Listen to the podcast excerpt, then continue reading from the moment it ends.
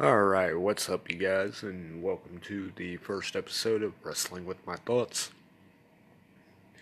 Now, this is all coming straight off the top of my head, so the structure is not very set, so to speak. First thing I want to talk about AEW. Now, I like that they've got uh, Cody. They've got the Young Bucks. Cody is very much like his father. He knows what he's doing when he's booking. But they've also got the backing of the Khan family, which they can get pretty much anybody they want.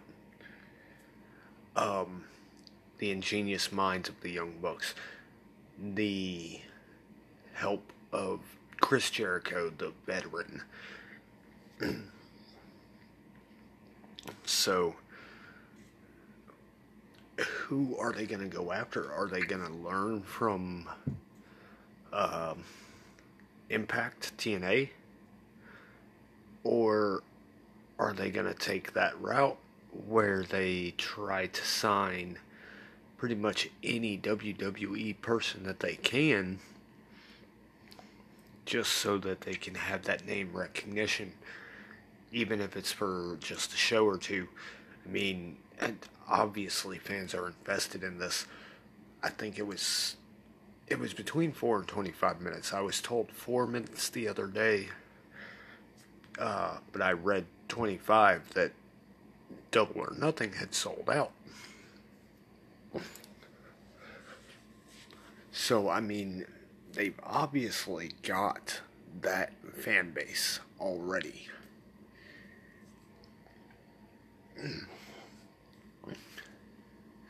Now I could see them trying to scoop up AJ Styles, Finn Balor, Shinsuke Nakamura, um, Gallows and Anderson for obvious reasons. I mean, they're all they're they're all friends.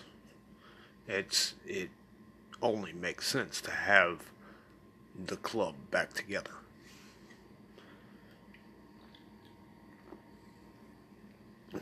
But there's one other subject on AEW that I'm wondering about.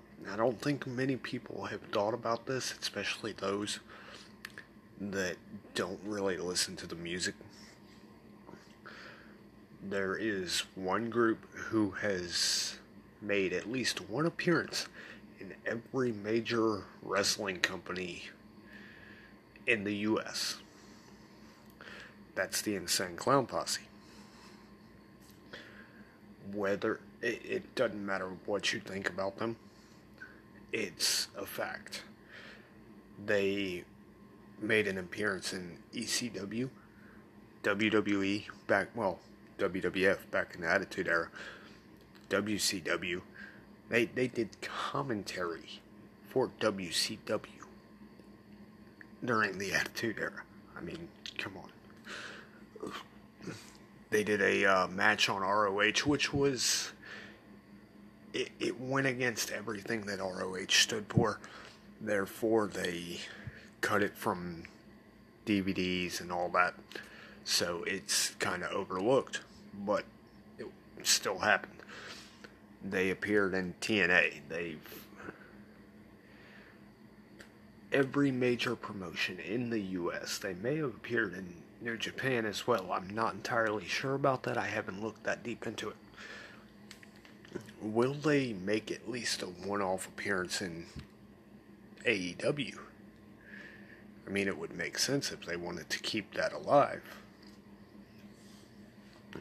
That's just something that's been on my mind.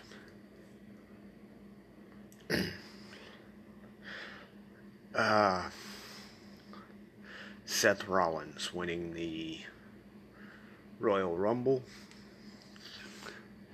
It's awesome. I love Seth. Could have been so much better. And here's how. they had Finn versus Brock. which everybody quote unquote knew that Brock was going to win. They should have had Finn win that match. Go full demon mode on Brock and beat him. Turn around, have Seth win the uh, Rumble. And it kicks off Seth versus Finn Volume 2. But then you run into the aspect of you've got face versus face. And that's something that I really hate. Heel versus heel, you can make work. Face versus face, not as easy. But it can still work.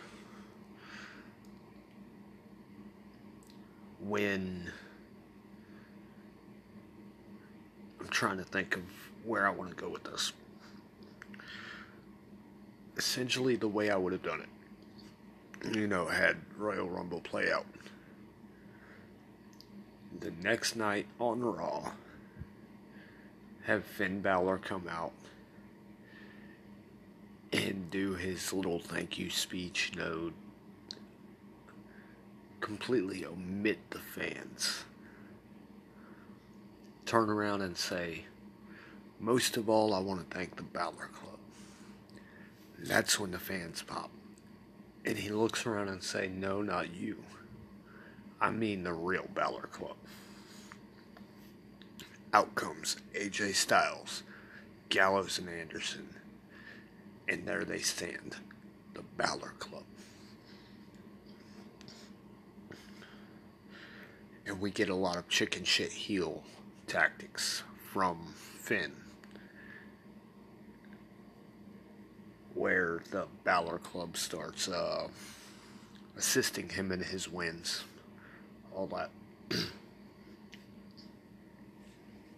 Very reminiscent of um, Seth Rollins when he first held the uh, title.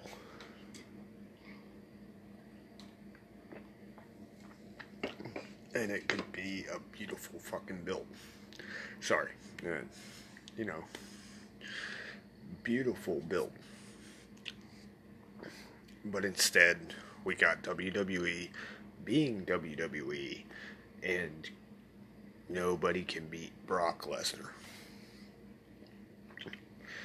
I understand they want who beat they want the person to beat Brock to look very uh, special, feel very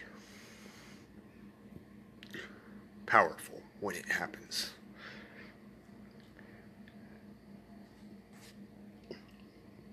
So I get that. But at, mm, sorry. But at the same time, you've also got tons and tons of other people. Talented, younger athletes, up and coming, that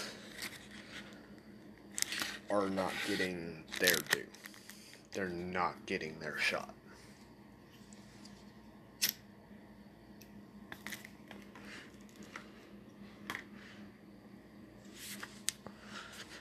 Because WWE wants Brock not only to be the one to elevate someone to new heights,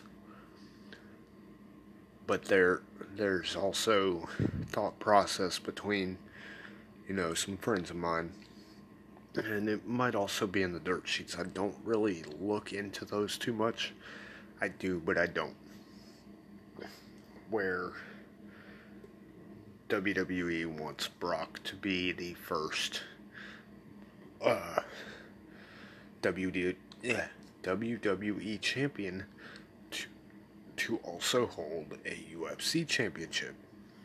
So they're pretty much waiting on him to um, go in, do the whole UFC thing again.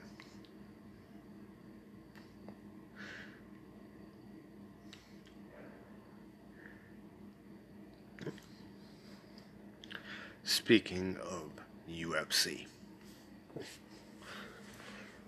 Ronda Rousey.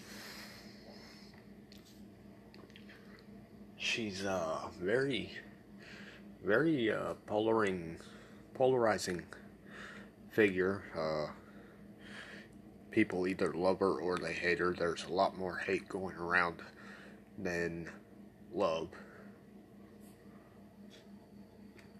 I personally love Ronda.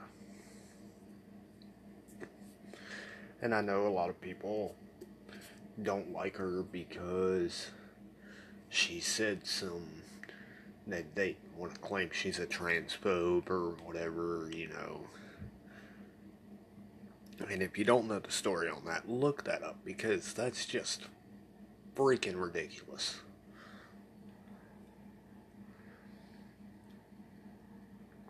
We had to build for Ronda versus Becky at Mania.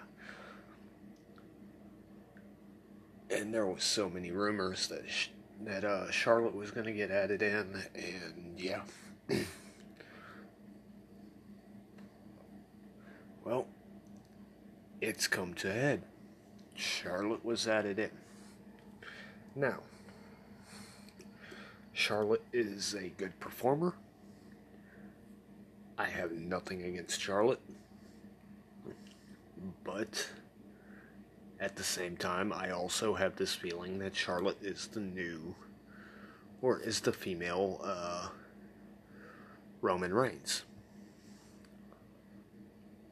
No disrespect to Roman at all. I always stood behind him. I actually enjoy his work. I'm one of the few. But she's being shoved down our throats. That's what I didn't like about Roman. He was being shoved down our throats.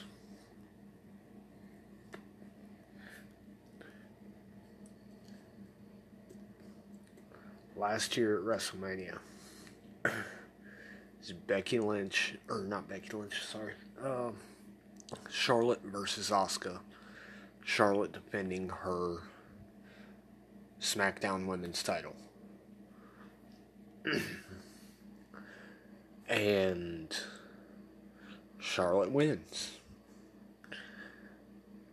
This year at WrestleMania,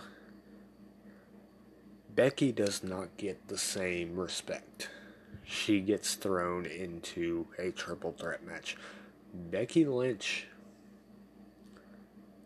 has been built over the past couple months as one of the top female competitors in WWE but she doesn't get the respect to have a singles match at the biggest show of the year. That's what really bothers me.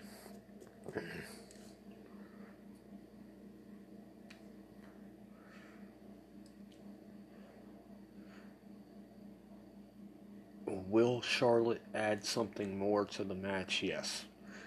Because if Becky pins Charlotte. It's it's well thought that Ronda's going away for a while after Mania.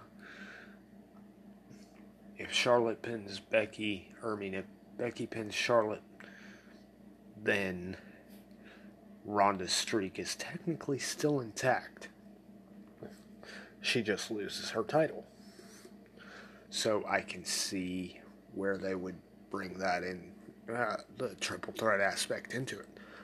But it doesn't have the same appeal as if Becky wins, not only is Ronda's streak ended, but she also loses that title.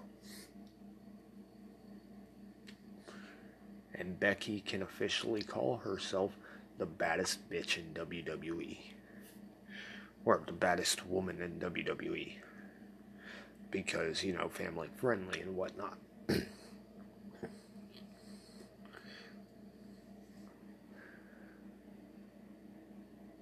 as far as the men's titles go, or the, the SmackDown title goes, Have no idea how they're going to play that one. If they're going to do another AJ Styles versus Daniel Bryan match or what.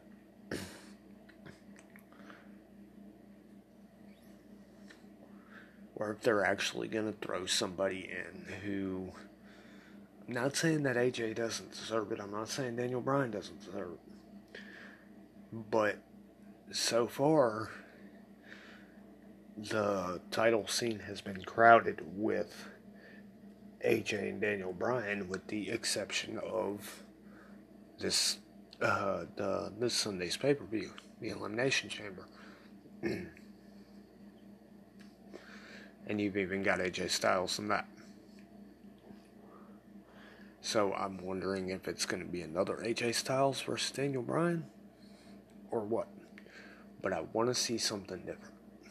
Don't know who. I would actually, I would like to see uh, Shinsuke Nakamura versus Daniel Bryan. Because I think those two could put on one hell of a show if they were put together. And if they were told just go out there and do whatever the hell you want, this is the finish. This is who walks away with the title. Make it entertaining. I could see that match being one of the or being a show stealer.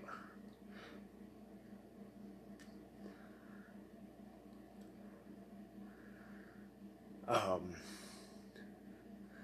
as far as Raw and SmackDown this week goes, I feel like they did a lot of filler and didn't do a proper go home for Elimination Chamber.